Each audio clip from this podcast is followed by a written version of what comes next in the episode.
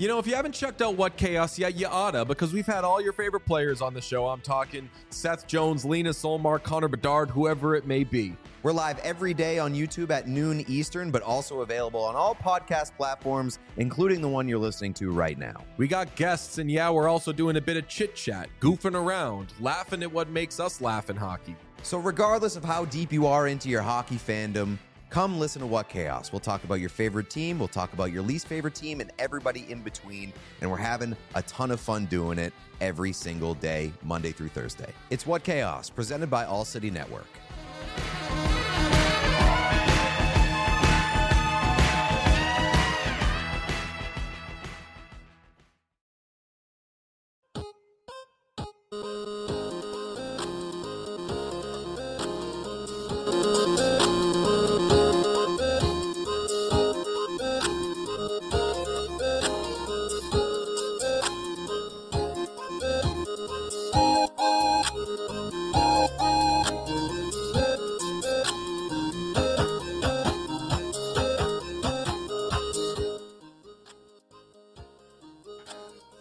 Welcome into the DNVR podcast, hot and fresh out the kitchen. Happy Canadian Thanksgiving to all of our Canadian viewers. Much appreciated, all of you. I'm Rudo, joined as always by AJ Haefele, here to talk about actual free agency happenings on today's episode of the show. As Friday, not a ton happened, but over the weekend, most of the big names have come off the board or are expected to come off the board in one way or another. Um, we obviously already did the emergency pod on the Avs big move, trading Zadorov for Brandon Saad. The Avs have made no moves in free agency as far as unrestricted free agents are concerned. And I think, well, eh, no NHL moves as far as unrestricted free agents are concerned. And the expectation is that is going to remain the same. Yes. Totes. So the Avs made their splash by uh, by making a trade. They do have some internal guys that they've signed. We'll get into that. We'll we'll talk about how we feel about some of those moves and their their price points and all of that. But first, let's talk about the big free agency names. The biggest one, of course, maybe the most surprising one as well. Taylor Hall, after talking a big game about wanting to win, signs an eight million dollar one year deal in Buffalo no one had Buffalo on their list of landing spots for Taylor Hall. I mean, I joked about it that both Hall and Pietrangelo should go to Buffalo, and like Pietrangelo plays next to Dahlin, Hall plays next to Eichel. Boom! I have kickstarted your franchise. um, I didn't think one of them was actually going to do it. also, um, the whole Hall thing is really interesting because he had he had talked a little too much about winning being a priority. Because had he not done that, I think people would not have reacted in such a visceral way. Yeah. To him going uh to him going to Buffalo. Uh, because you can understand it. He gets to he gets to play he gets to play in the uh, on the on the left wing next to Jack Eichel. He gets to go back into the market. Um, it's a low pressure situation with a high reward for him. Seeing exactly how that worked out for Jeff Skinner, why wouldn't you? Right? Yep. And then he also gets to go play for a head coach that he really likes. Also true. Like there are a lot of personal, you know, human reasons for him to go do this. It's just that he had made so much noise about winning. And then he goes to the franchise with the longest playoff drought. And it was like maybe you shouldn't have said some some Yeah. of those things, eh? Yep. Doesn't quite line up with what you were saying, does it? But Yeah, because it's like it's like uh, had he not said anything about it and just been like, you know, I'm going to try and find the best situation for me. You could easily argue like, hey, Buffalo Buffalo gives him a lot of opportunities that he would not have gotten had he signed in Boston or Colorado or Nashville. You know, where he's fighting for ice time, where he's fighting for if he has a five game slump, well, there are other really good players around him. Or that, dude's going to get dropped in the lineup, you know? Yep. Like there in Buffalo, they're they're just gonna drop him next to Eichel and be like, "All right, we're riding and dying with you, homie." Uh, the news floating around was Avs offered somewhere in the range of six and a half million for one year to Hall, and he wanted the money, so he ended up going to Buffalo. When you keep in mind that with with the way that the escrow is, um, offering him six and a half, he would have ended up taking a haircut off what he made last year. Yep. And then at the eight million, you cut off all those numbers, he probably makes right in the same neighborhood. Sure. So you know, a, a lot of good. He makes he it gave him an opportunity for both money and fit and the situation that he was comfortable with. All right, all of that, all of that, honestly makes sense.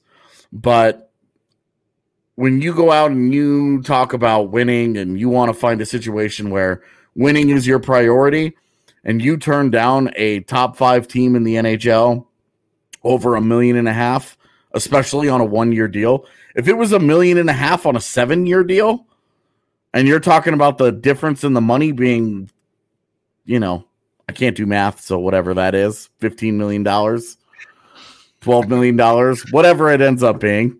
It's a lot of dollars. Yeah, like I could completely understand. Oh, okay. Like that's a lot of money to just be like, I'm good. But for one year, a million and a half, when you've made $45 million in your career, you know, this is not like Ryan Graves coming off of a $700,000 contract or something where it's like a million, a million and a half is a lot of money to a, to a depth guy who may never see that money again.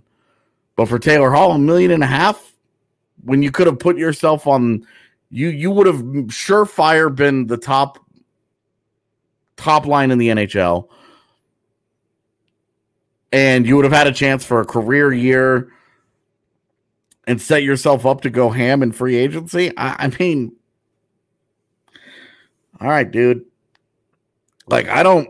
Everybody has to make the choice, the right choices for them, but it's had had Colorado offered eight million and he's still chosen Buffalo at eight million, then I think that this would be like whoa. But as it is, it once again just looks like a situation where money talks. And I would say we should all keep this situation in mind in two years when Nathan MacKinnon is up for a new contract. And everybody's going to be referring to his quote from last summer about, I'll take less to win. And he signs for $13 million. Keep in mind you're muted, Rudo. I, I was just yipping in agreement, so it's fine. But yeah, he look, thirteen million dollars may actually be less for MacKinnon. So It, yeah, I mean, he's gonna he's gonna get so much money that it's like whatever, right? The idea of him hitting the open market is almost unfathomable. yeah, the the Avs will basically send him a blank check. So Yeah. It that's that will be what it will be. Um, in the forward free agent market, there are still a decent amount of names floating out there. The only real other big free agency forward name that signed was today in Tyler Toffoli going to Montreal. Montreal not afraid to give out term, giving Toffoli four and a quarter per over four years. Um, good for Toffoli, I guess. Um, it seems like it's good for Montreal. They get a they. I mean, do you think that they're regretting the Josh Anderson contract after seeing what they just got Tyler Toffoli for? I think they were regretting the Josh Anderson contact the minute they signed it, but I mean, that's ugh. yeah, that thing is gnarly. But I well, they guess- have a ton of money now wrapped up in wings. yeah, let's see. So they have projected already over over the the, cap. cap. but Alzner is going to be, or not Alzner. Uh, someone is on LTIR expected for them to to get back under cap. But yeah, this is I mean, you look at the Drouin, Anderson, Tatar, Toffoli, Gallagher. that's all wingers, and that's like twenty two million dollars in five wingers. Those are our five highest paid players. Even then, you even go a little bit further with Byron. at 3.4 and then their first center is Danault at 3 million Yeah, and you have uh, Kotkaniemi in the final year of his ELC. who's going to have to get paid. Yep. Yeah, well, if you expect if he if he has the kind of year that they're banking on, like there's no excuses at that point. I mean, those are all good players. Those are all good NHL players to some extent. Yeah. You know, like that's and next year they can just let Tatar walk and no big deal. But if they want to keep Brendan Gallagher, they're gonna have to give him a serious raise. Yep. Or they just again let that guy walk because that's I mean, that's six wingers. You know, that's three lines worth of dudes. That's a really good forward core, but you need some centers to help you out. Your your best centers are, are Kotkaniemi and probably Suzuki. Yeah, and then Danault is like a really good, like, is he a two C or a three C? Yeah, right. he's kind of on that that two C three C line that we had that we saw Soderberg straddle for a long time. Yep. So, and, and this is a problem that uh, Montreal has faced for a long, long time is not having a proper top line center, which, you know, maybe Kotkaniemi gets there eventually or Suzuki does or whatever, but then they have to pay those dudes too. so it maybe the Toffoli deal helps them a lot. I guess you're right. And, and not having to overpay a ton for that dude, but Yeah. And it and it kind of sets them up like, hey, they can now let Tatar walk next year. Or Yep. if, if for whatever reason they're not competitive. Um flip that dude hard. yeah, you move him at the deadline. Okay, great. So that Interesting situation for them. I think that Toffoli deal is just a great deal. I think it's a great contract. yeah, Contracts when we're more like that in UFA, we wouldn't look at UFA as like the fear of God that we do. the the coming from the as perspective, the fourth year seems a little bit eh, but For The Montreal, UFA is like 28 right. years old. Like, right, right. That's just specifically the Av situation with having to sign MacKinnon in three years. But so the Avs went uh, went with Saad anyway. So it's a it's a moot point, I guess. But that also means because those are the only two big name forwards that have signed, is there are still a lot of guys out there. Uh, both the guys coming out of Florida, Hoffman and, and Dadonov, have not yet signed. Can find a uh, a couple other names out there as well, up and down the Granlund? list. Granlund unsigned as well. Galchenyuk still out there. Um, a little bit further down, even you got guys like Matt Nieto and, and that middle class that has been getting squeezed pretty badly. So it's it's still burning, I guess. It's been a little bit of a slow burn. If if you're a month from now and you're getting ready to go into the year, I mean, if Matt Nieto is still out there, are you tempted to give him a one year, like one million dollar deal? Just for like dirt cheap. where it's just like this this keeps us from going out at the deadline and getting this guy for a fourth round pick? Or do you just say screw it we we like the i mean sakic said he liked the forward depth that they have. Yeah, I don't and i do too because your jost may be a scratch Kaut may not be playing logan o'connor needs to graduate shane bowers is knocking on the door. Like we're about to see a flood in the next two years of elcs and young guys I think the Avs are already deep enough. I, I really do. Uh, it's going to be disappointing when Kaut doesn't make the opening night roster already. So why why clog that up even more?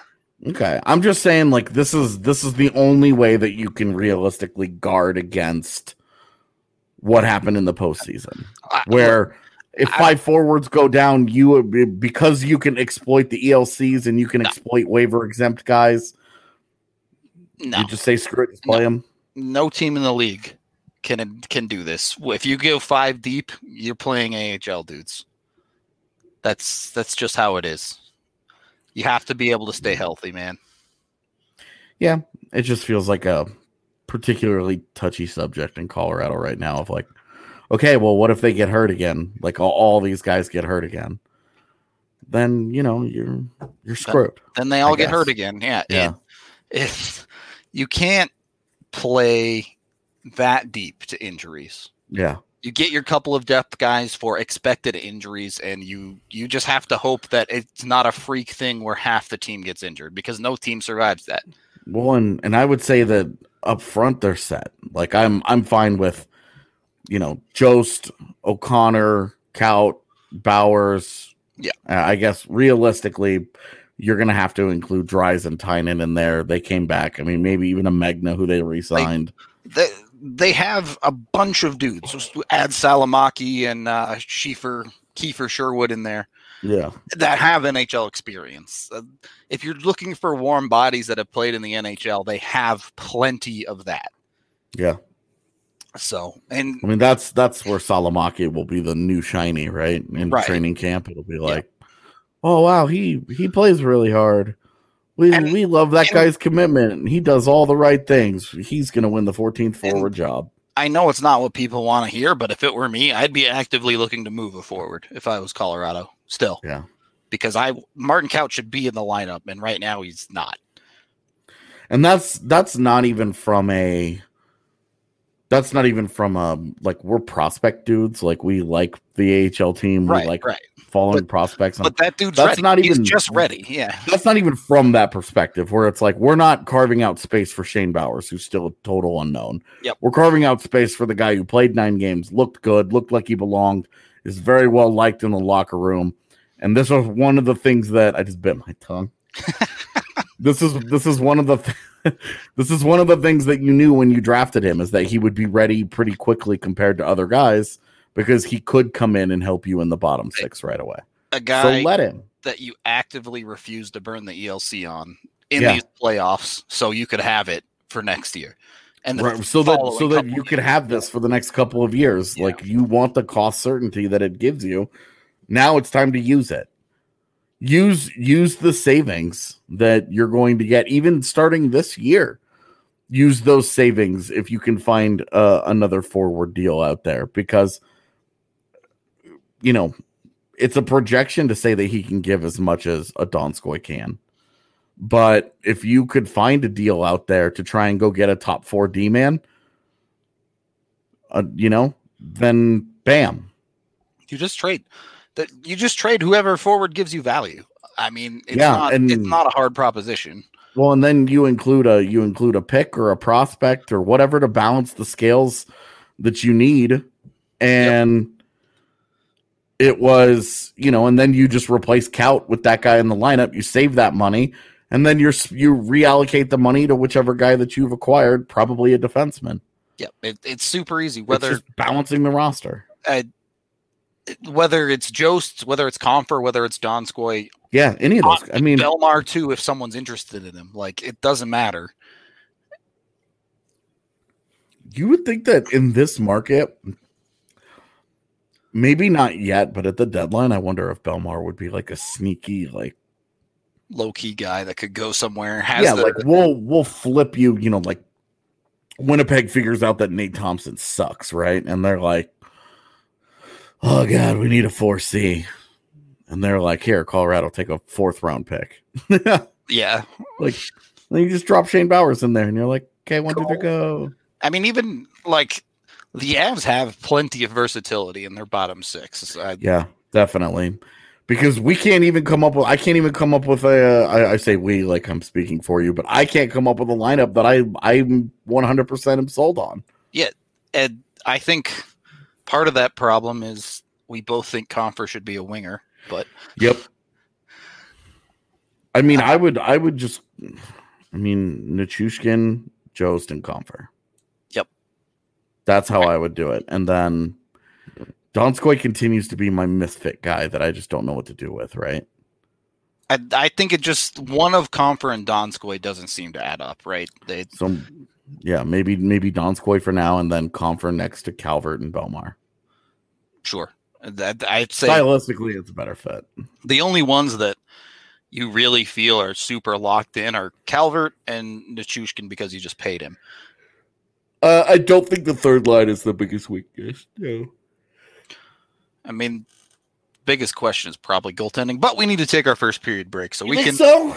I do. I I still think it's Oh, the well, biggest let's get question. into it. Yeah, we will. Uh, but first, we got to acknowledge Breckenridge Brewery, the official beer of DNVR, and get any number of their favorite beers from, first of all, the DNVR bar, where we have eight of them on tap, or straight from the source in Littleton from the farmhouse. They have all their beers there. And you can go online and use the Breck Beer locator if you're out of state to find Breck Beer near you. Of course, they have it all over the country now. Just depends on uh, which ones excuse me, which ones you want to drink? Uh oh, AJ just found some news. No, not like big new. Just uh, you know, Patrick Williams, the guy who covers the AHL, does Yeah. an amazing job of it. By the Yeah. way, Yep. Like, there's like two guys who cover the entire AHL, and he's one of them, and he's incredible at it. Uh, he just sent, he just tweeted out a big list of AHL regular starters who are unsigned. So if we're talking about third goaltender options, those are all those dudes. I mean, well, I mean, It's look, a look big list. let's start there. Uh, how hard are the Avs looking for a third goaltender? Because they did QO Hunter Miska. Well, Sakic mentioned it today in his presser. He said, "Look, we're we're really pleased with Adam Werner. That's good to hear. We we think that we we think the world of him. We qualified Hunter Miska. He kind of just said we're happy there for right now, but we're going to continue to look. And you know the list that Patrick Williams just tweeted out. None of these guys are gonna are gonna do anything to to to move the needle at the NHL level. You know, Landon Bow, Jared Coreau, Philippe Desrosiers, Andrew Hammond, uh, Zane McIntyre, Garrett Sparks. Like none of these, none of these guys do anything for you at the NHL level. It's it's no different than Michael Hutchinson. Yep. Um, type of dude. They're all exactly the same. Yeah, I I think that's kind of where you're going to sit at this point. Um, if you're not ready to give Adam Werner the job, is Hunter Miska good enough to be a three? I mean, we don't know. We haven't seen that dude. I I We don't know. I don't know, man. That's that's kind of the reality, and and my reservations about the Yams goaltender position don't get solved by a third goaltender anyway. Right? Yeah, like that was. Uh, you're talking. I mean, I don't know how many times we can have this third goalie conversation where it's like, I, you I- guys, there's no the only the only like quality third goaltender that exists is like what Dallas has with Jake Oettinger, where it's like a top prospect kind of waiting to break in who's doing a good job in the AHL. The Islanders signed Cory Schneider today to put Ilya Sorokin in the AHL. Like that's a quality third goaltender option. it, it's what you're hoping Adam Werner is by the end of this season, basically A- And what you're hoping Justus Annunen is in a year. Yeah, in a year or two. two. Yeah. Yeah. Like that's that's that's where we are. Like with the with the way that third goaltenders are. It's and right. The reason that I think the goaltender is the Avs' weakest spot is because Grubauer or Francouz, whoever you prefer, has not come out and proved that they're a top ten goaltender in the league. That isn't to say the Avs are bad at the goaltender position. I think they're fine. Uh, I think as is, they're perfectly capable of doing the thing, but they could be better at that position. Whereas I look Sure. at their forward core and I go, outside of getting a Taylor Hall, their roster is is to the point where you're really only min maxing it. Yeah, I mean, look, Colorado's outside of maybe one like surefire proven top four defenseman, the roster is set. Like we're talking the top six guys are all legitimate top six guys. They're all guys with 20 goal seasons and you know, way more than that potentially, right? The middle six guys are all middle six type dudes. The bottom, the fourth line is all fourth line type dudes, guys that you can kind of move around a little bit. I think the only like hard fourth line guy that they have right now is probably Bellemare. Yeah. Otherwise, it's a bunch of bottom six guys that you can kind of rotate around. Yep. Compher and Donskoy can kind of moonlight as your quote unquote middle six, where you those are the guys that you move up into the top six when somebody inevitably gets hurt and misses some time, depending on which guy, which spot, et cetera, et cetera. But that's like that's that's it. The four, you know, and we've talked about it. They're 15, at least 15 deep at forward where you're comfortable. That's fine. Great. You're the you're set there. And then defensively, you have you know, you have your guys that you oh. know you're going to get. Makar and Girard are locked in. Yeah. You know Johnson's there. Johnson is locked in as as realistically probably more of a second pairing guy now, but certainly top four still. Yeah. And then you're saying, look, you have to put Byram or Timmins, probably Byram in there, who is you're expecting him to be a top four player very soon, if not immediately. I think I think for right now, no need to expect. Don't ask that of Byram. I think that's too much to ask of Byram with zero NHL I- games played. I understand you bring him in, you leave him on the third pair, and you shelter him, but you have to look to the future a little bit, and you have to understand that guys have to walk before they can run, and he's going to be a top four D man for you in the future. Yeah, that's certainly the hope, but he has to still take that job. And I think you drop him in there, you play him what 12 to 15 minutes a night. Yeah. Mostly mostly even strength, maybe moonlight on the second power play unit next to Girard. Uh, where you have 2D, let him be kind of more of a roamer or a shooter or whatever, and then you know, maybe maybe he's like your third PK guy. Or I'm sorry, your fourth, PK. probably. Yeah. Yeah. And like like let him like dip his toe in the water and then see how he does. If by if by game 40 it's like, hey, this guy, you know, you'll know when he starts to demand more. Yep. When he starts to ex- really excel in that role, then you just start giving him more. You start feeding him more of it and that's Here's- I- I that's how you're going to get it out of him. and I guess this is where I sit with that. At a certain point, you just have to bite the bullet and believe in your projection in a guy and stop putting barriers in front of him by going out and getting I- other dudes.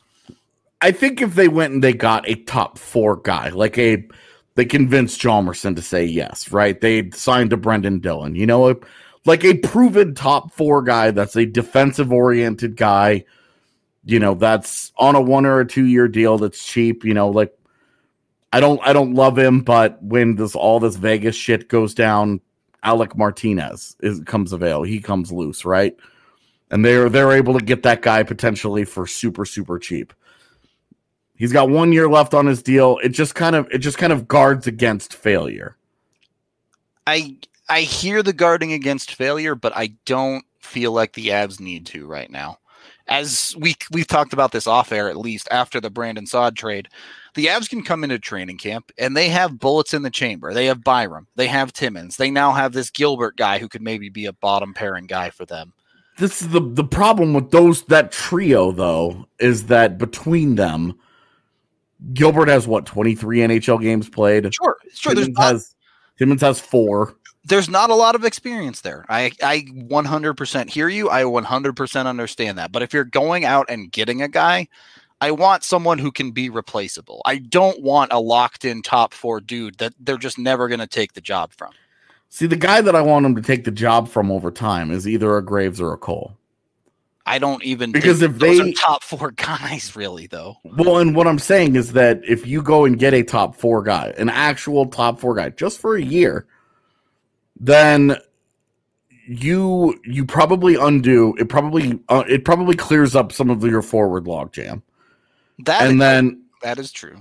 and then and then what it does is it gives you the ability to just scratch one of those guys in favor of Byram. I'm telling you, I am telling you right now, they want to play Byram. And it doesn't matter if they go and get another guy or not. They want to play the dude.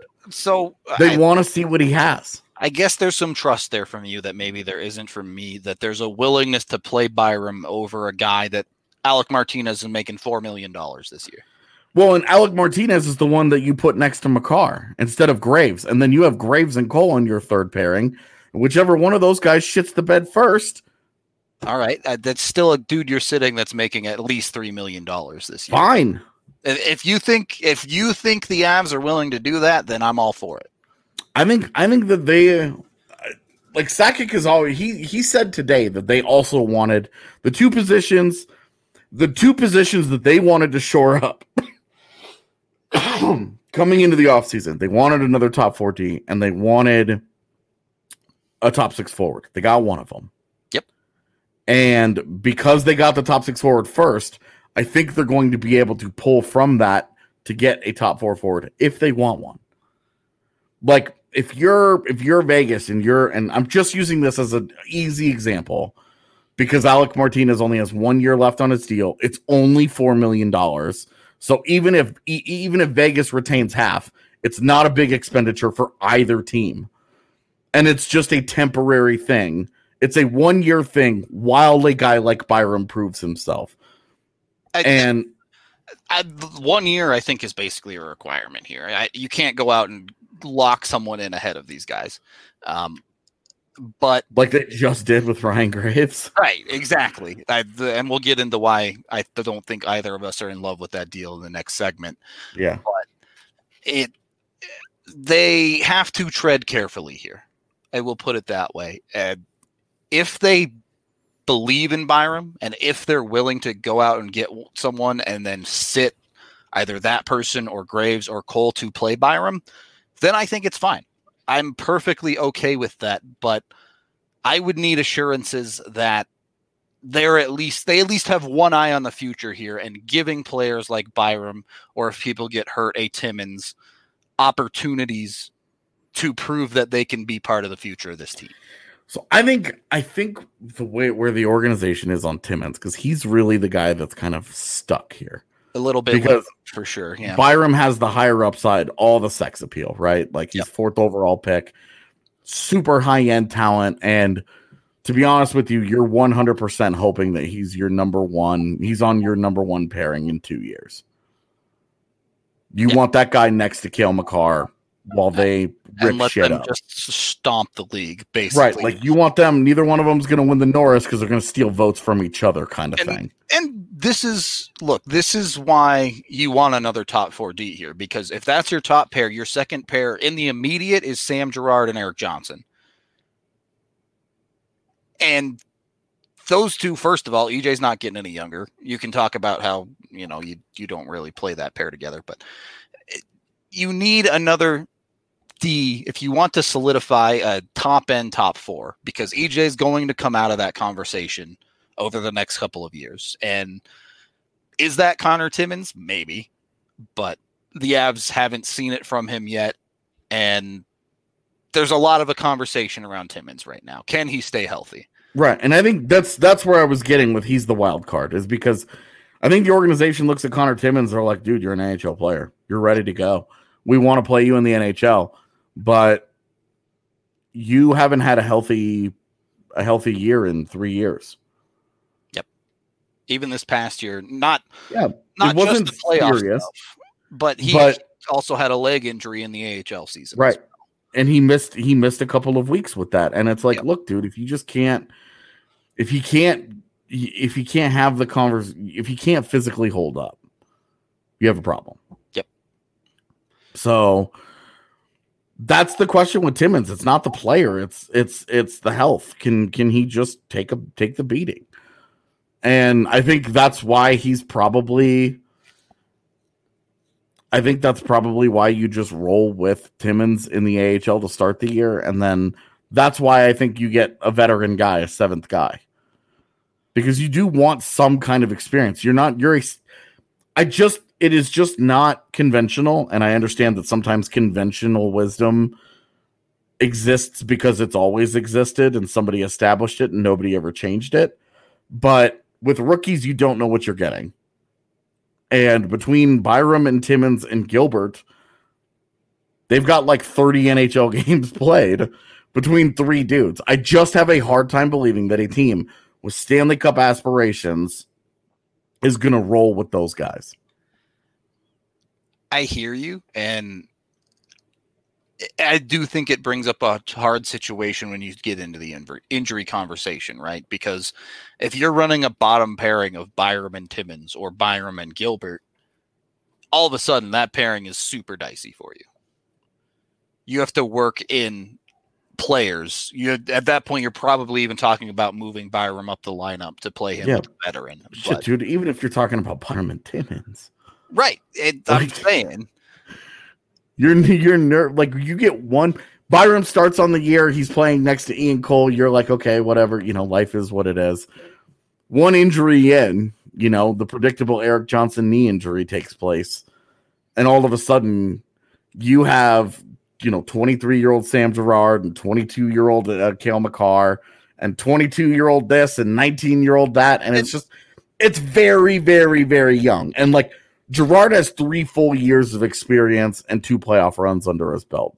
But I guess three. He was there Three, for the yeah. national one, And and then you know Makar has a year and then two playoff runs. Like there, there's some, there's a little bit of experience there, but it's baby steps of it. I'm not super worried about that, but uh, Uh, what you're worried about is look, the utopia version is you play Byram and Timmins and they're good and it just works and they're consistent and you don't worry about it. But right, and like reality- Ian Cole's a really, really expensive seventh D for Right. you in the final year of his contract, where you're not worried about it. Right, exactly. But the reality is, those guys are going to have ups and downs, and you Yeah. you have to manage them. I, I think I just take the approach of maybe you go out and get someone a little bit less solidified for the one year uh, to give more opportunity to those guys. Well, and then you're just saying, well, okay, we'll just bring Kevin Connauton back.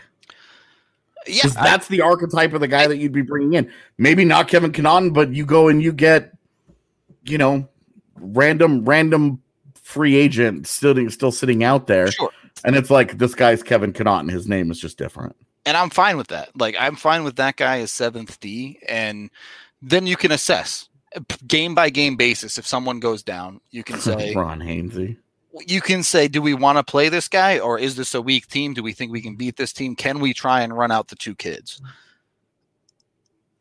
Because I don't think that should be entirely off the table. It's just something that you need to be in control of. Yeah. Um, but anyway, we can take our second period break there as we do need to talk about WGT Golf, our gaming sponsor, loved by more than 20 million players around the world. We now have three clubhouses, so go on over to dnvrgolf.com and search for DNVR3 to join our newest clubhouse. You can play a bunch of amazing types of golf, match play, stroke play, closest to the hole, and others as well, and challenge anyone at any time there online to true to life courses like Pebble Beach, St. Andrews, Bandon Dunes, and many others as well. We have tournaments on weekends that you guys can jump into. So come join the fun with the DNVR crew. And we also have the Colorado Rugby beat. Beat. That is the word I'm looking for. Glendale at Infinity Park now is the home of men's and women's USA Eagles 15 team. So the best rugby in the country is happening right here in Colorado. And reporter Colton Strickler is taking you behind the scenes for anything and everything on the USA rugby scene. He has podcasts. Give him a listen. If you like rugby, you'll love the podcast. If you're new, he has 101 pods to get you helped with knowing the game and all of that. So jump in there, help support us, give the rugby account a follow.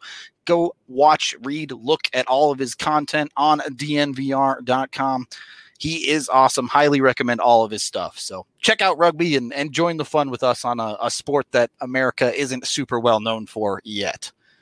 Third period of the DNVR Avalanche podcast presented by DraftKings Sportsbook, the number one rated sportsbook app out there. Rudo and AJ talking free agency a little bit. Uh, before we jump into the Av stuff, real quick, Alex Pietrangelo still unsigned, but the expectation is he is going to go to Vegas once they sort out their cap situation. Um, it's a bit of a weird one. Supposedly, they've had like four deals in place to move Nate Schmidt, but it just hasn't happened. Nate Schmidt alone won't cover it either. Yeah, I mean, Nate Schmidt will get them to where they can sign him under the off-season cap. Yeah. But And then they'll have to, I mean, Fleury, yep, someone. Like, no, Jason Demers is really bad now. So, no, let's not do that. I don't think Nate Schmidt is a possibility for the Avs. They just cost too much. Yeah, I mean, it's like four or five years left at five point nine million dollars. Like that's ugh, that's not something you. Want. This is why I was talking about Alec Martinez because four million dollars, one year commitment, that would be super, super easy for both teams to make that work. Even if Vegas had to retain a little bit or whatever to make it fit for Colorado, like that should be easy enough for them to to make Yeah. that work. You know, give them give them a Matt Stienburg level prospect. That cost them nothing. Yeah. Yeah. So like pull from this enormous group of forward prospects that you now have and start using some of those assets to spend. Not all those guys are going to hit. You know, you straight line to yourself. You think even half of those guys are going to be NHLers. We were having the conversation the other day about the Avs third round picks, and one, they're very solid, but two, if you get one NHLer out of that pool, you're feeling pretty good. Yeah, in the last couple of years, it's been uh, Justus Annunen, um, Sampo Oh. Ranta, Alex Beaucage, Matt Stienburg, and then Jean Luc Foudy. So find the find the find the guy that you know. Isn't All of those guys are intriguing in their own way. Yep. You could see all of those guys becoming very different NHL players. Like Yep. that's a that's a wild variation of what those guys would be if they max out. got a wide range of dudes, and you just hope one hits, one that Yeah. you hold on to anyway. Um, so That's that's kind of what I that's why I was talking about Martinez, just because Yep. they're gonna have to do something to shed cap, and he's an obvious candidate because you got Alex Pietrangelo, you can afford to lose a defenseman. and this is I think the point that you've made consistently that I have glossed over a little bit is Avs absolutely looking for short term guys. One year, because this is this is why you like you don't want to get long term. You don't want to put something in Byram's way. Yep. You know, you want to. All right, kid, go blossom. Like Keep- the three year deal that Ryan Graves got today doesn't do that. It does not block anything. Keep flexibility in your roster a little bit right now is, is Yeah. a key part for the Avs, given the contracts that they still have to sign in the next couple of years. it's funny because like it, the more two these two year deals that they get, the more they can seriously start to hone in on next year. Yep. And I think that's one reason we're seeing them be as aggressive as they are with their RFAs right now. It's no, I'm not doing this. I'm not trading for Ryan Reaves. um, we're getting we're getting right into this topic right now, Kevin. Um, the the more the the more aggressive they were with their RFAs, the more that these numbers get locked in over multiple years, the easier it is for them to the, the easier it is, it is for them to start having the conversation seriously with a Landeskog, a Grubauer, and a Makar. Now, Makar is the one where it's like he has absolutely no reason whatsoever to sign a deal unless the Avs are just like, you know what? Eight years, $10 million, screw it. We're not even going to play just take 80 million dollars right off your ELC. And he says, dope. It, it's it's the difference between a a guy with ceiling to give and Landeskog, who is a very established NHL player. He's in the middle of his prime. Everybody knows what he is, what he's going to bring. So But we haven't even uh, Pietrangelo in Colorado is not is never been not- a thing. that's I I not even listening to that troll right now. Yeah. All right. We're going to just but with with with them having some of these guys locked in, with them having Graves locked in for multiple years, it makes it easier to plan your long term cap, which makes it easier to sign Gabe Landeskog long term. He gets that guy, you know, six and a half or whatever. Okay, great. Now you know what that number is. Then you can start to work on Makar. Then you can start to work on Brandon Saad.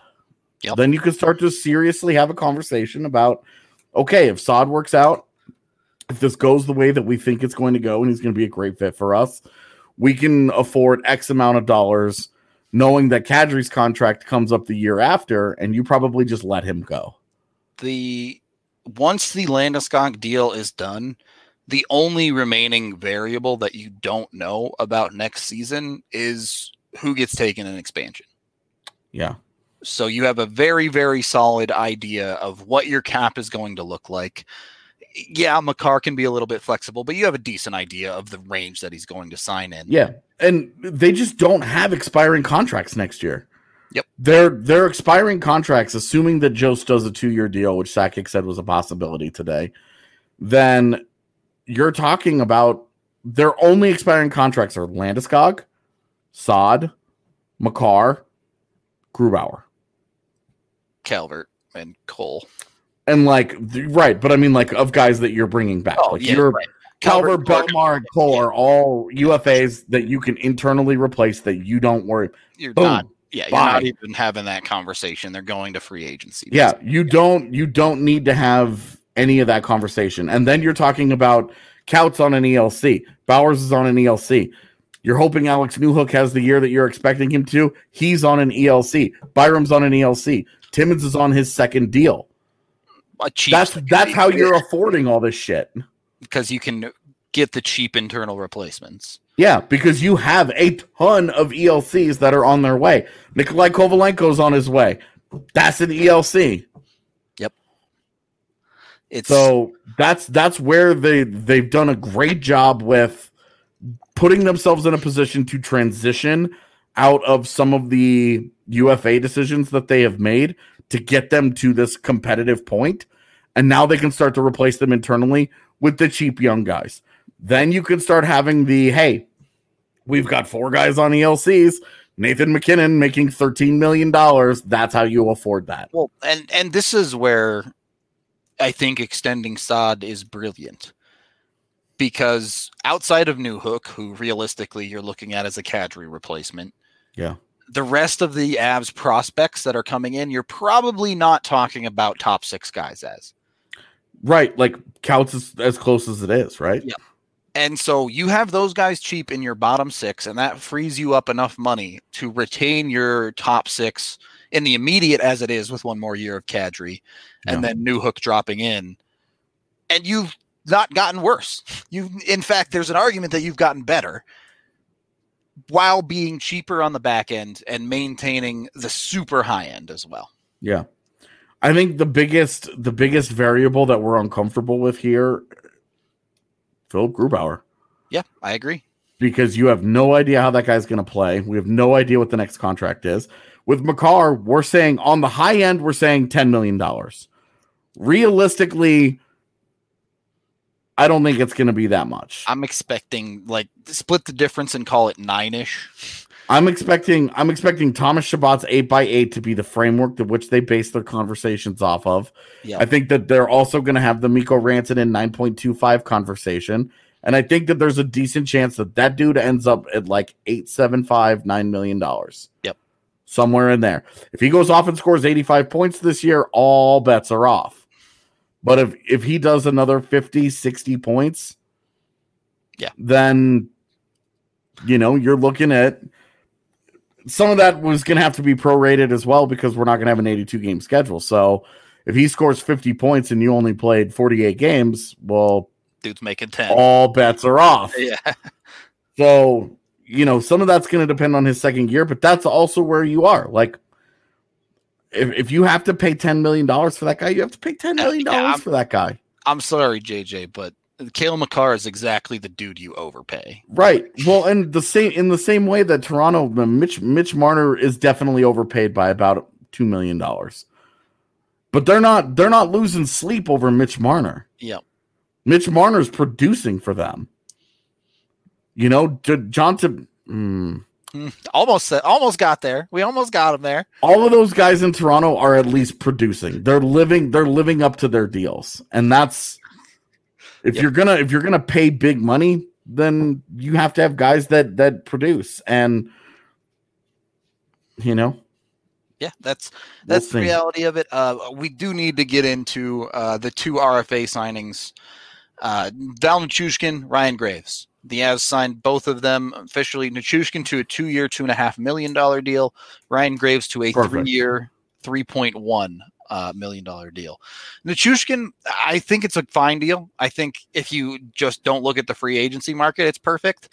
When you see guys like Vlad Namestnikov signed for two million, when you see some of the cheap forwards out there, especially the forward side, it feels a touch expensive, but not anything that I'm going to complain about. Yeah. Uh, The the more interesting one, and I think because they gave him three years, Ryan Graves, three point one six six million. Uh, this is a conversation we've had. We know the Avs really like the guy. It's not that big of a surprise, but it just feels a little expensive.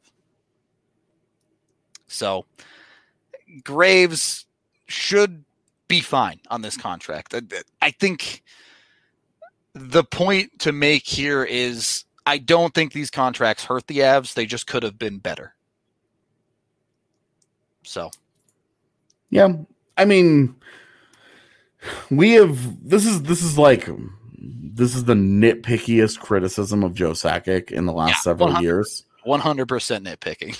simply simply because he's done such an ace's job at rebuilding the franchise and putting them in a position to win a Stanley Cup. But the these are dudes that are all they've all gotten maybe overpaid just just a touch. We're talking like 500. We're talking like JT yeah. Compher last year, and people gave me shit for for that. And at the start of year two, I sure look like I had a decent point there. Yep. Um, Ryan Graves, again, I, I would have said 2.2.5 was really where I was comfortable with them. Same. Not on a three year deal though. Like I can under mm, not on a the, the fact that they gave him yeah. money and the years is yeah. a little rough for me. That one and when I was looking at his when I'm looking at his comparables, there's just not really a good one that says this was this was a good deal. You especially with what we just talked about, with Byram coming, Timmins potentially coming, and now drafting Justin Barron, that third year of that deal, you could be talking about paying your seventh D three million dollars to sit on the bench. Yeah. And then you could we could be talking about Brian Graves in Seattle in a year. Like that, right. we don't even we don't even know. I do think that does make him expansion bait to a certain I, extent. But well, and and I think that when they're picking from Colorado, they're going to have they're going to have intriguing options. Pavel Francouz at two million dollars is going to be sitting right there.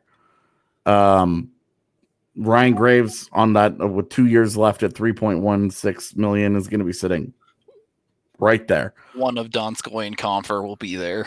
Yeah, because now that they've gotten that forward, the, your top six you protect.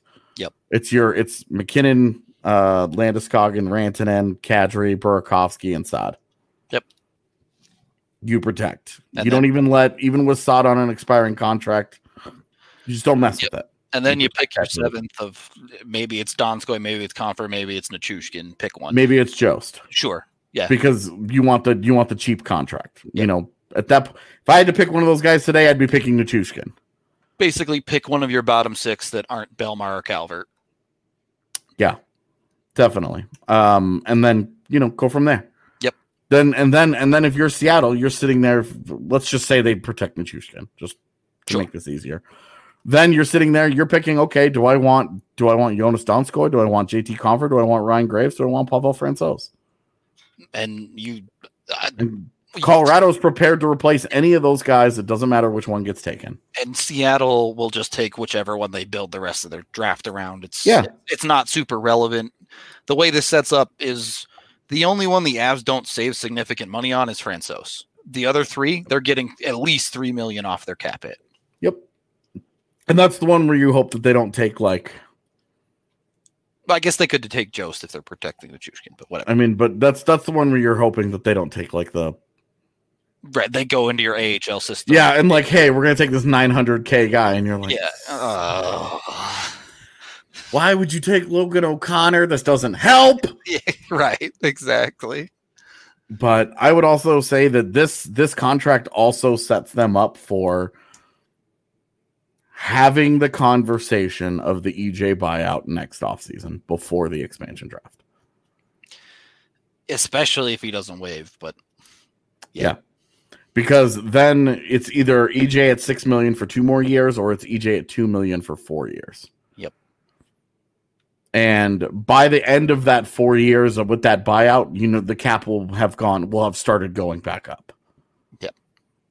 And so, and that gets you into MacKinnon's extension and yep. blah, blah, blah, blah, blah. So, a lot of things to consider there. But the the Graves deal, it felt a little heavy handed on the years and the money, but not by not by enough that I'm upset by it. It's I, like yeah, that's fine. the exact way to put it. You you you look at it and you do a you do a little bit of a cringe because you're like should have been a year less, should have been 500k less, but it's okay. And and you're talking one year of performance got him a three year yeah. deal. Yeah, and I had it in my my January first article in which I made a bunch of bold predictions that did not come true. One of them that I had was that Ryan Graves would get a three year deal. There it is. Now I had him at 1.9 million, but that was also before a bunch of other stuff happened. Yeah. so. So, Um, I was uh, I was using the Nick Holden contract, and I accounted for inflation and did all kinds of math, and then the pandemic hit and and, the and everything blew up. Yeah. yeah. So, Graves Graves on a three year deal. You know, he's a really good dude. He really fits your culture. There's always value in that. A guy that really fits the your identity and your culture. There's a lot of value in that. Is it so much that you might have just overpaid a third pairing defenseman? Well, on the other side, you have Ian Cole making four four million dollars. Yeah. It- so Give and take. Give and Yeah. take for sure. Yeah, and and like what what's the fourth year salary for Graves as that that was the UFA year and then he goes into UFA? It was four million dollars. Yep. So if he goes into UFA at twenty eight, somebody and he continues to play the way that he has. Somebody will pay him. Yeah. Yeah. So I'm I don't mi- the trick for Ryan Graves has always been do it again. Yep. If he does it again, you're not you're not sitting here thinking anything about three million dollars. I uh, I have concerns about him doing it again to the extent that he did, but Sure. I think he's, uh, as we've said many, many times, he's an NHL defenseman. He's not going to just lay an egg out there. the big question is is one playoff performance. Got to get just got to get better. Just right off the top, everything in the postseason has to get better. Two, can he do it away from Cale Makar? How much how much of the success do you attribute to the fact that Cale Makar was his most frequent partner? I had actually never looked at his teammate breakdown and all of the data until today, and he was successful with all of the regulars. I was surprised at the level of his success next to Sam Girard. I was like, Surprisingly good. yeah, like those are not two guys that you think of as as together. Yeah. Oh right. shit. Uh oh. Okay. Well, the Avs just acquired Devon Toews For what? for second rounders in 2021 and 2022. Okay. So this is the top four guy that they were talking about, and he is an Islander. So let me tell you about Devon Toews because I fucking love this guy. He is a picture perfect fit for what Colorado wants to do. Literally, literally a perfect, a perfect fit for what Colorado wants to do. And he is an RFA. Devon Toews is really, really rock solid. He's a really good skater. He is a ultra try hard. He's going to fit in on on the the the left side of this defense. I guess he he could play the right too. Uh, he's going to fit in really nicely. Uh, he drives play better than just about anybody other than uh, Makar will on this defense. And defensively, I would take him over Ryan Graves. I, I don't. This is confusing to me Yeah. because if they could have done this this morning, Ryan Graves doesn't get a three million deal, Right. Or a three year deal. The Ryan Graves contract makes a lot less sense now. Yeah, because the Devon Toews contract, uh, Devon Toews should have gotten Ryan Graves' contract. Yep. Uh, I'm thrilled with this because he is a legit top four. His underlying numbers are the shit. He is really good. He is clutch. He's got that clutch gene. He's made big play after big play in the postseason for the Islanders. He's a really smart player. He's not going to rock fools. He's not gonna. He's not gonna give you the big, you know, the big sexy. But I'm this even more now. I wonder about an EJ buyout next year because this is they're building they're building a legit defense now. Devon Toews is a legit top four dude. And giving up two seconds, it's really expensive. Yeah, that's very expensive. But we've also talked about all of their third round picks have been better than their second round picks, not named Timmins. So F it. I am super into this deal just because I love Devon Toews. Um, They right. picked they picked the they picked the right team to trade with, so I could talk about this live on the air. Yeah, that worked out great for us. Uh, here's my question. The Isles are out of money, which is why they traded him. Totally, but the Avs are going to be out of money after they pay this guy. Um, are, are we assuming a contract in the similar range of Ryan Graves here? Uh no, I would have probably said more. So you're saying more. The Avs have to figure out what they're paying this kid. This this can't be a short deal. right, given that they gave up two seconds, this is a commitment, right? This can't be this can't be a two year deal for them. Like if it if it ultimately ends up being that, like I'm not gonna throw a fit, but he's 26 years old. He's coming off a 28 point season. He's been really good in the postseason for the Isles the last couple of years. He is he it, yes, I wonder, dude, this I it, if Erik Johnson's not ready to go at the start of next year, then we're having an LTIR conversation. right. That's what I'm saying because the Avs they're out of money, are- man. they don't have enough room to sign this guy and sign Tyson Jost and keep their cap flexible enough. At least to certainly not enough to keep Cale Makar's bonus within it. Um, and realistically, maybe not even keep it under at all if you're talking about giving this guy more money than you just gave Ryan Graves. Man, I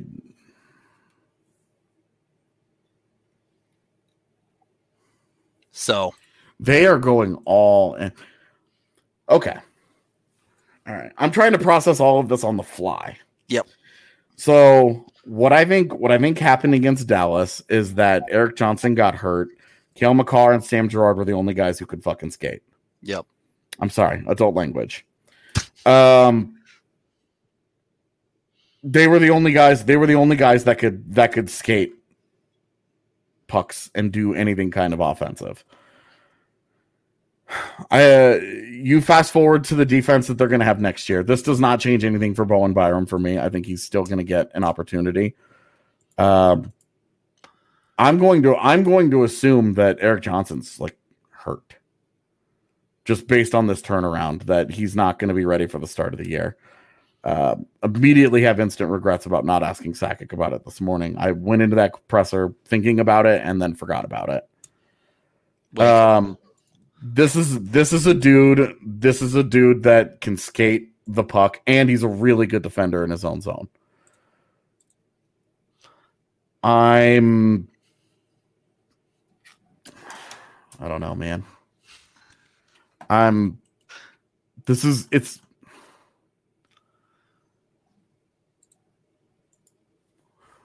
he's thinking hard. He's thinking hard on this one. Yeah, he's. I can't. I like. I cannot express like this is a. This is a perfect fit for what they do. He's a great skater. He's a great transition player. I've loved him for years. I.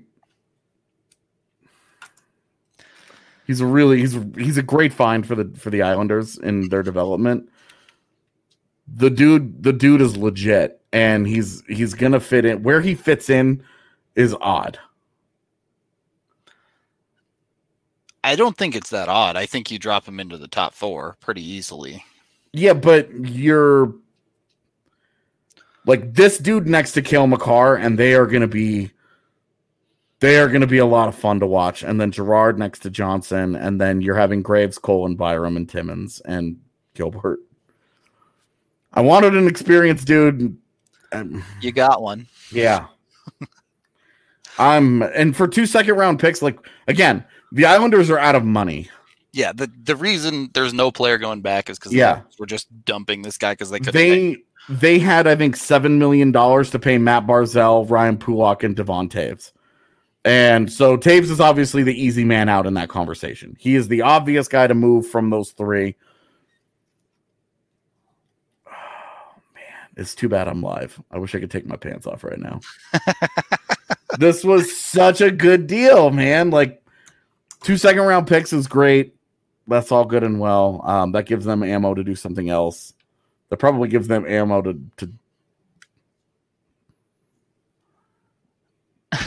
Probably give them ammo to attach two second round picks next to uh no, no to, to Andrew Ladd's contract just to get rid of him. Just to dump that too. Yeah. Um, so here's here's my question still. Jeez, man. How how do the Avs work this? Let's assume EJ's hurt. How do the Avs work this once he's get health once he gets healthy? Because someone has to sit. So if he's if he's hurt, I guess you could whatever combination, right? You just move somebody at that point. Yeah, that's that's what I'm kind of getting at here. Is it feels like looking at their cap situation, the Avs are gonna have to do something. It might not be this off season. It might be something in the middle of the season, but things are gonna get real tight real fast with this move. Not not exactly sure where you end up with this, but what is is Ian Cole the target now? Given that you just gave Ryan Graves three years, is Ian Cole someone you can look to move out? Yeah.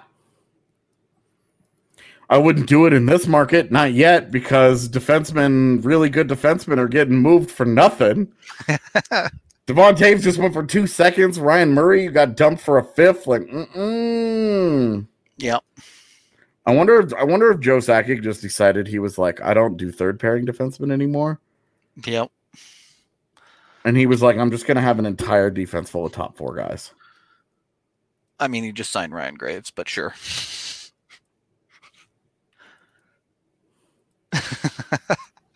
um, yeah. So Dude, I don't. I really wish this shit wouldn't continue to happen to us while we were alive. I'm. I'd rather it happen live than two minutes after we ended the pod. Totally, but like I'm trying to process all of this, and we're trying to at least be entertaining while we're still here live. Instead of just sitting here thinking and Because this just undoes like 20 minutes of the show. Yep. Yeah, that's the way it goes though. Sometimes you gotta you gotta roll with the punches. Um the Avs are definitely done now. There's no more bringing in any players for them. If anything, they might move somebody out. And they still have Tyson Jost to sign, as well as Toews now has to be signed to a contract. So work to be done there. Um, I and this has to again, this can't be a two year deal, man. He's 26 years old. Yeah. You you went and got this guy to make him a part of your to part of make him a part of your back end. This needs to be like a four or five year deal. The good This and this does change things for this does change things for the expansion draft because now they have to get Erik Johnson to waive. You didn't give a shit if they took Ryan Yeah. Graves. You were like, ah, gee golly, now right? they're Like that's a bummer. now they're but now- protecting Toews. Yeah. Yeah. they have to get they Erik Johnson has to waive or that dude is bought out. That changes the math on that immediately. He has to.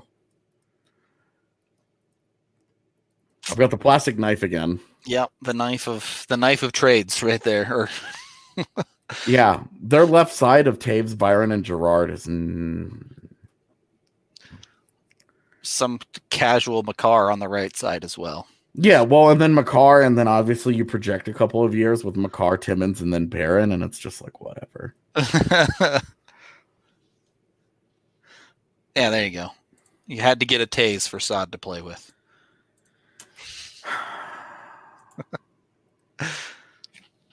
That is, dude. I don't understand. That's Lou Lamoriello just got rolled. I think.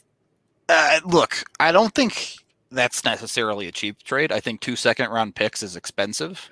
Right, but I mean the But- most the most difficult thing in the NHL to acquire Yeah. is an in his prime top four defenseman. And the Avs did it without giving up a first round pick. They well, and they they didn't give up a first round pick, and they didn't lose a piece off of their Stanley Cup contending roster. They Yep. walked into the offseason with two clear, distinct desires.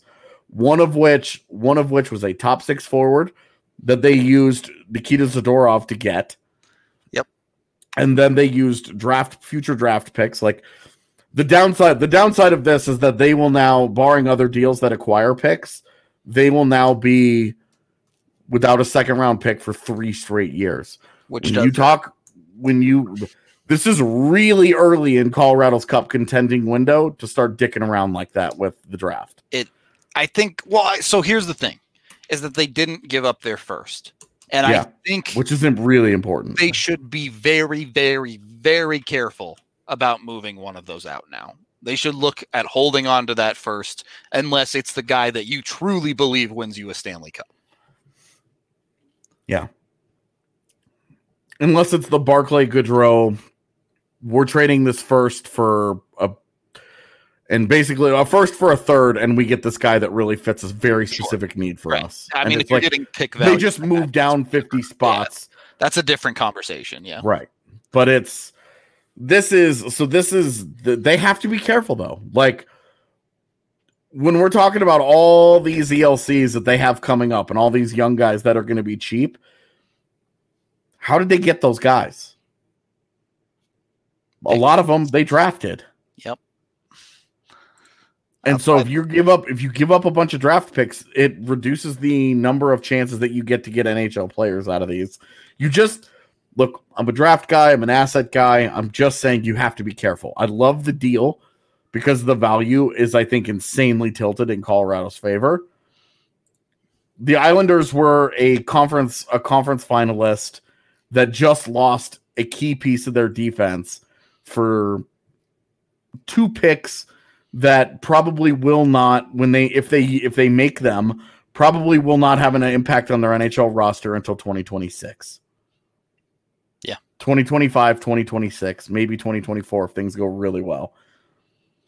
On October 12th of 2020, this feels like an amazing deal for Colorado. But you do have to consider the future does matter. 5 years from now does matter. So, okay, they've moved out these picks. They have to be very careful. They've built a deep enough team at this point that they should not go out and mess with fourth round picks for Vlad Namestnikov and third round picks for Derek Brassard anymore. Those deadline deals have to be done. You can't continue to pull from your war chest of picks. You just took two big bullets out of that chamber. And while this is a great deal because they didn't give up a first, ju- I'm just saying you have to be careful. This is a clear and obvious today. This is a slam dunk obvious choice for the Avalanche, especially if they're able to get Toews on a decent contract. Yeah, that's. I doubt it'll be done while we're still on this podcast, but that's the last piece of this puzzle: is what does Toews end up signing for, and then the Avs understand what they have to work with going into next season, as well as whatever length it ends up being. But um, the Avs are better. I think that's is, this is the key I want to take away from this trade. We've been saying it all off season. Make your team better. And the Avs did it with Saad, and then they came and did it with this Toews trade as well. I'm still like I still have my reservations about Byram getting playing time here, but based on what AJ said, if you're gonna go get a guy, go get a quality NHL player that makes your team better. This makes them this this makes me want to fucking trade Sam Girard. Like I don't want to do that, but I don't I don't I'm like that's what's next. Like this is getting so out of oh, this the defense is getting so out of hand, dude. I'm sorry. It just like it's so weird because like half the defense, you're like these guys are all so good.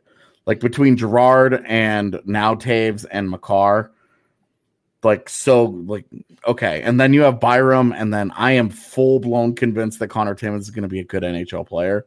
Like this is no. Are they definitively the team that beat in the West now? Even if Vegas goes and gets Alex Pietrangelo, they're gonna have to give up something in order to make it work. I want to see what happens. I want to see what they lose in order to make the Pietrangelo stuff work. But before any of those dominoes fall, How can you not look at Colorado, who was second in the West last year? Am I right? Were they ahead of Yes. Vegas in Yes, points? they were second. Okay. They were second in the West, two points behind the leaders in the West last year. The leaders in the West, they they replaced Pietrangelo with Krug. Krug is a very good player, but he's not Pietrangelo. So they got a little bit worse. I don't know uh, before before the Pietrangelo dominoes fall with Vegas and whatever they do. As of this moment, I don't see how Colorado is not the favorite in the West. I mean, they were the favorite in the West before this. They were the favorite to win the cup They before the Saad trade, before the Toews acquisition. They were the favorite. Are they are they a harder favorite now? They were plus 800 to win the cup. Am I going to wake up tomorrow and they're going to be plus 600? Go put your bets on the Avs for the cup right now. Is that what we're saying? I mean, I'm not going to tell people what to do with their money, but that's Andre's job. True. They are they are so good, dude. Like that. Let's let's okay. Let's just. I know that this pod is now going long, but that's just the reality of what happens when you have a trade that drops in the 50th minute. Look at okay. They they exit the Dallas series. What's the biggest, the two biggest things that you really thought that they were really really missing? A top six forward to really round out that group, so that you're no longer rotating in a Donskoi and a Compher and a Nichushkin and a Namestnikov and all those guys, right? Yep. Like you're you're not messing with that, okay? You sod right off the top, and but you lose the Zadorov. Now you've replaced the Zadorov with Devon Toews. that. Do you have the skater charts pulled up? No, Dang. I I can. Give me Zadorov versus Toews right now. Um, okay. Well, I'm gonna give you. I mean, I'm if you have other you- stuff, send it my way, and we'll we'll throw it all up here. Okay. So Yeah. if we're if we're committing to this pod, Yeah, we're Start committing to it, man. Spin spin Yeah. some wheels while I while I do this. exactly. So I look, the Avs are going to be set. They're committing to this roster. They're committing to winning a cup before you pay Nathan MacKinnon again. That's where we're at. Ooh, barely caught that sneeze. Uh, this, and again, the thing I want to go back to with this Toews thing is they kept their first round picks. They have kept assets in the draft. I Let me tell you, had they traded a first round pick for Devon Toews, I would have struggled with that one. So there you go. I would have struggled with that. Like Devon Devon Toews is really good, but Is he first round pick good? well, and like and like things can happen. Things things can happen here, okay? Where you put together a great team. You know, you, you both your goaltenders get hurt, and you you roll with Hunter Miska for for thirty games, and you end up picking in the top twelve or So- something. Let's actually. How much do you believe in Justin Barron? Do Are you, believe, talking? do you believe that guy can be in the NHL three years from now? Yes. Because if you do, the Avs have set up a very strong transition for themselves where you're going to have Makar, you're going to have Girard, you're probably going to have Toews in your top four.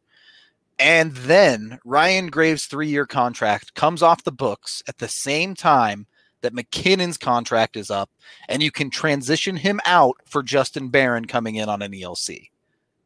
So maybe that three year deal actually does make some sense in that context for Ryan Graves where the Avs are looking to the future and getting value out of bringing in Justin Barron in that way, as we have some of the uh, the data coming in.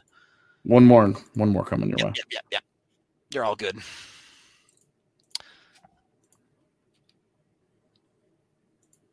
All right, let's share these bad boys. Here you go. So here is Toews' isolated impact on the ice. Absolutely fantastic on both ends there. That is beautiful to look at. I mean, his first year he was a baller in the offensive zone, his second year very solid, but that defensive side Mwah. You gotta love that. Yeah. Next up,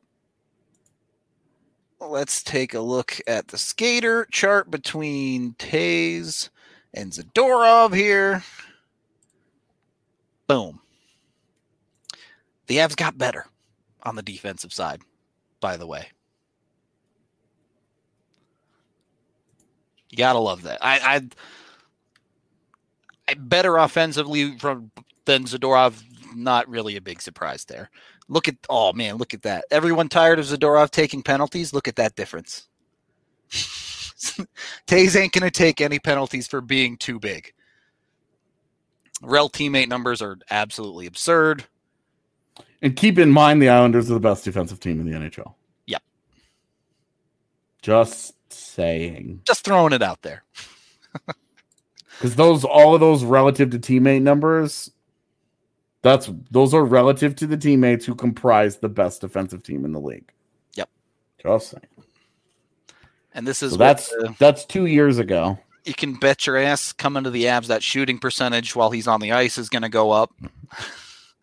Yeah, and also note that when you uh did you did you show this last year's? Did you show nineteen twenty?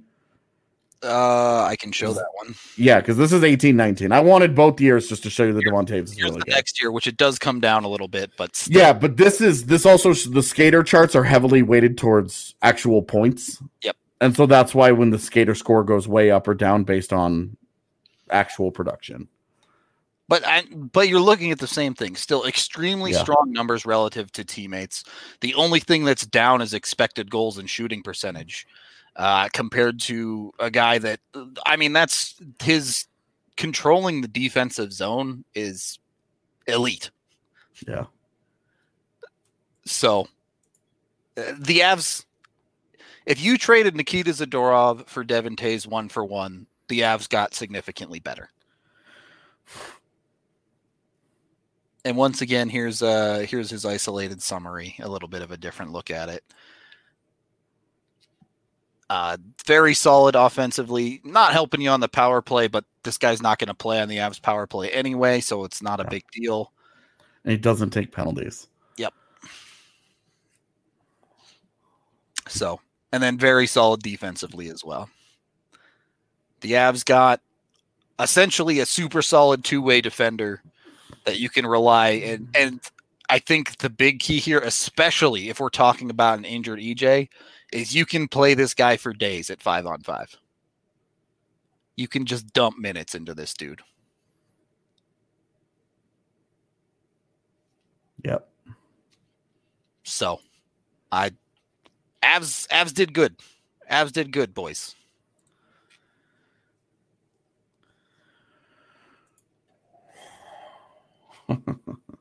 I'm still not this doesn't change anything for Bowen Byram for me. I agree. Uh, Bowen Byram should still be in the lineup. This is the exact conversation we were having earlier on the show for AJ. If you're making this move, you still need to believe in Bowen Byram and be Mhm. willing to rotate an Ian Cole as a seventh defenseman Yep. to get Bowen Byram time. Or or Ryan Graves. Or Ryan Graves, sure, whichever one you Which- prefer. yeah, I'm Doesn't telling you, whichever one. Um,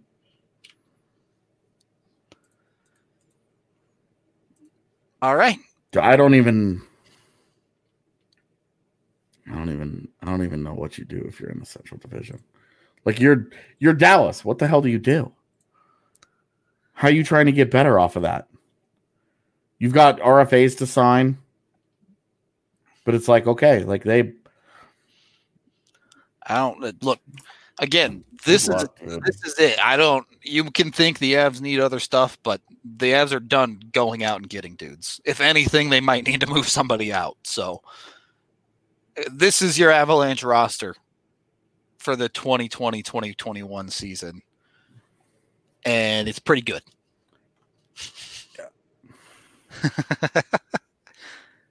I mean, what do you do? I mean, you're St. Louis. You're out of money. You're you're Dallas, and you all the high end guys have moved. You're really really light on assets to try and get a lot better. I'm just not sure. all of this can be undone if Philipp Grubauer can't be the guy. One hundred percent. The the goaltending is what the goaltending is going to be, but you're taking a goaltender that, assuming he can stay healthy, you know you can get at worst league average out of, right? And you just made the defense in front of him significantly better with upside of a Bowen Byram that could make it even better if he does perform. And you still have a stupid top six on the other side that you just added Brandon Saad to. Who, by the way, is just just happens to be another play driving monster. Yeah. So this is Look, so they it's so funny that they have gone from Patrick Roy calling Fenwick Fenway in a press conference to now they are they are making multiple moves for elite analytical players this and they're building their roster through this through this path. you know This is so this Hey, is so weird. I understand that the Avs are a great team off the rush, but with the moves they've made this year and with the ability to drive play, control both zones of the ice, this feels reminiscent of the Red Wings in the aughts, where they just dominated puck possession for entire games. yeah, this like obviously we're really really amped up about this right now and we're really looking at the team and we're just we're kind of like holy shit right now. Yep. But this this feels like a 56% like Corsi type team. Yeah, where they just control the puck all game long. Right, where they just they go they roll in and and it's shot attempts every night are Lopsided it's- against it's- not the best teams in the league. it's 65 to 48, you know, scoring chances are 32 to 19. You know, high danger chances are 12 to 4, you know, like shit like that, like where it's just Yeah. It's just a different it's a different good a whole new level. Yeah. good luck, dude. I'm I'm trying I'm trying not to get super over the top because Devon Toews is like maybe my favorite Islander outside of Matt Barzal. But Look, I'm you get it from me then. Coming from the non-Islander fan on this podcast, the Avs have created a situation where they took the biggest problem with their defense was the lack of consistency in getting pucks going the right direction. You look directly at Nikita Zadorov. Yeah, sure, to a certain extent, you run into that problem with the Ian Coles of the world and a little bit lesser Ryan Graves as well. But they moved out Zadorov and they brought in a guy who does exactly that. He moves pucks forward and he gets to move them to one of the best offenses in the league. Uh, I don't. I'm not going to compare Big Z to Toews directly on video, but I will have video uh, of both Saad and Toews coming up in the coming days. I was going to have a Saad one today, but I might just hold on to it and throw Saad and Toews together in one. I think the Avs have become the grand experiment. the grand experiment. Yeah. The the conversation of okay, like What if you not- go full hog analytics? it's not it, it's it's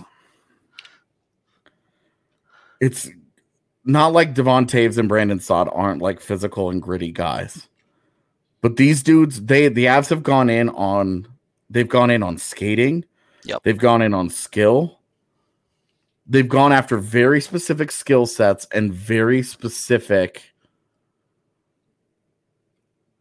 Analytical targets that like very like like very specific things that they want to be good at. Yep. And you can't be good at everything. You just can't be good at everything. But I, for one, welcome our new skill and skating first overlords. They it they feel like the grand experiment right now. Like Carolina Carolina out east is all good and well, but what's Carolina's biggest problem? They don't have the high end guys. It's great process, but if you don't have guys that are going to put up 100 points in a season, you're kind of just like, all right, well, Uh, you still need you still need physical guys. You still need guys that throw the body. You still you still need some of this nasty. But where they've where they've married it, they've married nasty. They've married physical with a with effective. Yep. And this was kind of the thing that I was I was telling people about the Saad deal is that they're not really giving up a lot in terms of Zadorov because a lot of his physicality he sacrificed either positioning or effectiveness, or it was only good in certain like Nikita Zadorov is amazing at denying zone entries because guys don't want him to hit him at, at the blue line. But when he has to turn his back to the to the to the skaters and he has to go get pucks and then move that from his own zone, Nikita Zadorov struggled a ton.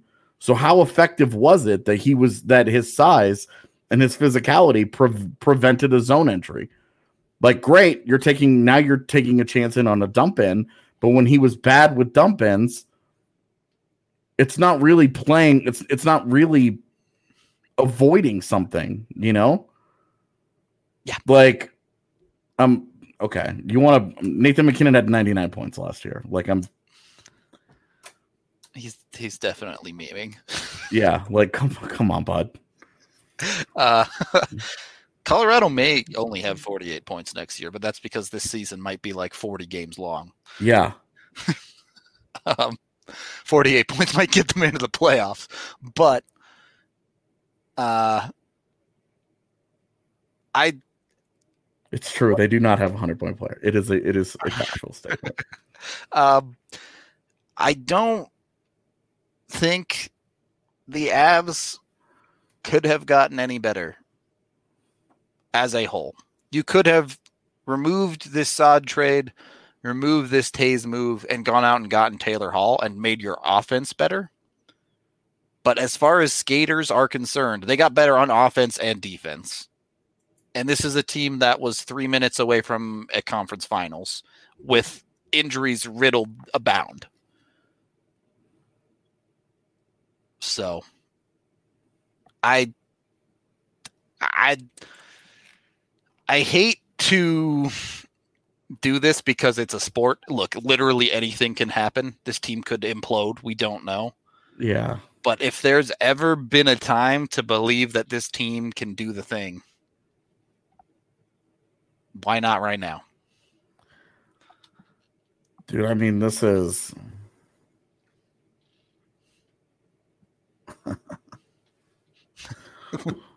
This is they're sinister. the, they're the best team in the West, man. Easy. Until the Pietrangelo dominoes start to fall and we start to see what all Vegas has to to sacrifice in order to get Pietrangelo, or if Pietrangelo just decides f this, I'm going somewhere else. Like Not dealing with you know, that. like whatever whatever the fallout ends up being, as of this moment, they're the best team in the West, and because of what Tampa Bay is probably going to have to lose in order to keep their RFAs, Yep. they're very they are pushing Best team in the league. Yep. most just raw most talented team top to bottom in the NHL. I, I think Cygnus brings up a good point here, as AJ was alluding to. This is not expected to be a short term deal with Toews. Yeah. If this is a two year deal, it's a big disappointment because then they're pushing all the chips into two year window. which uh, Uh, I do think the Avs have certainly made some more work for themselves by going out and getting this move done. You talked about a potential EJ buyout on the horizon. There could be other moves involved. But this to to Compy Cube's point about what Sakic had to do in order to get other GMs to agree. I just watched Oh Brother, Where Art Thou yesterday. and it kind of feels like Tommy when he sold his soul to the devil to play the guitar and he plays the hell out of it. I'm wondering if after the 48 point season, Joe Sakic was like, Yep, I'll do it. I'll sell my soul to become the best, the best GM in the NHL. because it just sort of feels like like how what a vulture, man. yep. The Chicago, the Chicago deal. I'm not sure how he got Stan Bowman to agree to it. Like I'm still kind of confused. This one, This- I under I understand that he is taking advantage of a team that had no money. Right. This this one is the you happen to be around. There's a guy there that they want to get rid of. Yeah, we'll take him. Yeah, definitely. All right, I, I don't know what to, I don't know what to say, bud. I think This we're is- finally winding down here. Yeah, it's uh Uh, P.S. What an awesome story for Devon Toews. A fourth round pick, not a whole lot expected of him. Went to Quinnipiac, had a solid three year career, plays in the AHL for a couple of years, really, really tears it up for Bridgeport, goes up onto an Islanders team and just refuses to go away. Yep. And this is Devon Toews is a rich man's Ryan Graves. my phone is blowing up. I bet it is.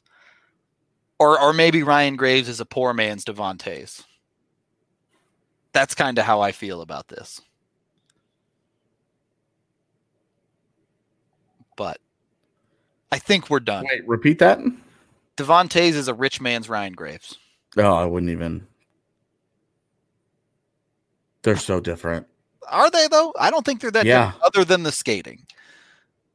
I mean, one of them is a fantastic transition player and a really good defender, and the other one is Ryan Graves. Yeah, I, that's what I'm saying. That's why like- Devon Toews is the rich man version. Yeah, I like Ryan. They're gonna trade Ian Cole and Ryan Graves. Going to be the only third pairing defenseman. It's gonna be. It's gonna be. They're gonna. They're gonna open up and it's gonna be Bo Byram and Ryan Graves on the third pairing, and it's gonna be the stupidest thing I've ever seen. This Well- team is on the verge of being There's a, hot take on so the good. hot take on the timeline.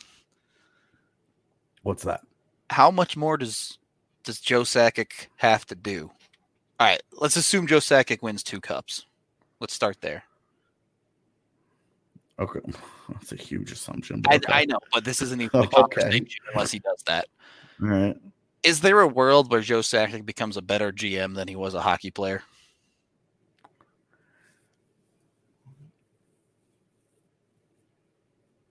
He's got a long way to go. Yeah. Because he might be a top 15 Ever. skater Yeah. of all time. Like Yep. he's I honestly when people when people talk about greatest players of a generation or I think he gets overlooked. Because Peter Forsberg was so Electric in his I mean he was just yeah. so special. Yep. and so different. But I mean, it would take a, it would take the kind of career that David Poile has had, where Sakic is a GM for thirty years, right? And he would he would have to, I mean, he would have to win. He would have to have like the Scotty Bowman of GM careers, Uh yeah. Chummy where he wins like eight cups or whatever. at, at this point, Timmins is 100% in the AHL to start the year, and I expectations are Gilbert will be as well. Yeah. Yeah, definitely. You're you're looking at seven with if Byram makes the team. Yeah. Um, if Byram doesn't make the team, you probably throw Gilbert as the seventh D, so Timmins can get playing time. But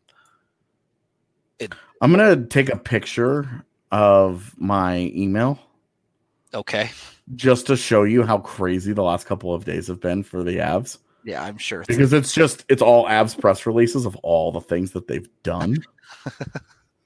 which is quite a bit.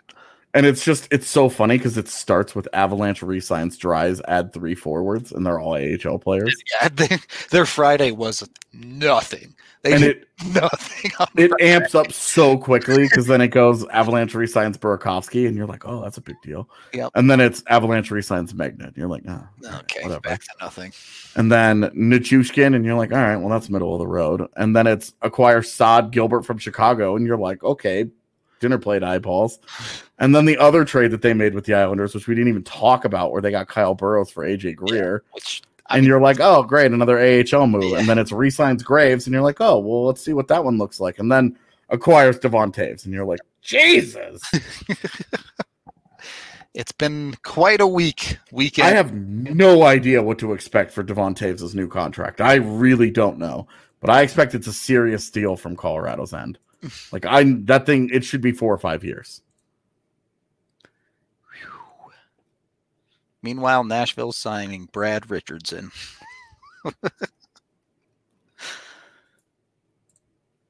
okay. You sending me this thing? No. We can What? do that l- later. What? Um, you're gonna send me a picture of that, but it's fine. oh no, I've got to like actually get the Yeah, whole thing right, together. yeah, I have to. Okay. I have to get my immigration emails like out of the way. could, yeah, right. Make it cool. Either way, we're gonna get out of here. Um, I'm sure we'll have tweets, maybe articles, maybe a bunch of other stuff up. Um, I was in the middle of just writing about Sack Expressor from earlier today. I don't know what the hell to do now. now you got to blow that thing up. well, I mean, I'm still going to write that, but now it's like now I've got to throw Devon Toews in the middle of it. And do I write a separate Devon Toews article Yeah. now? I don't. yeah, maybe Now we've got now you have to get on the video for both Saad and Toews, and Yeah, you'll get I a have to try and explain to people why why Devon Toews is the shit. you'll get a Saad breakdown video tonight. The Toews one sometime this week. Uh, I was not prepared for for Toews, so uh, we'll get what you what you want. Uh, keep it posted. Keep it at DNVR uh, over the next couple of days. Of course, we have the pod five days a week for you as well. So I'm sure we'll dive into Toews' contract whenever we find out what that is, what the Avs are starting to look like, um, and what their their whole organization shapes up. So thank you everyone for watching, listening. This one ran long because that's just the way it worked out. We appreciate all y'all in the chat. If you're not on the YouTube, highly recommend you come join us, hang out, and chat with us on the YouTube every single day.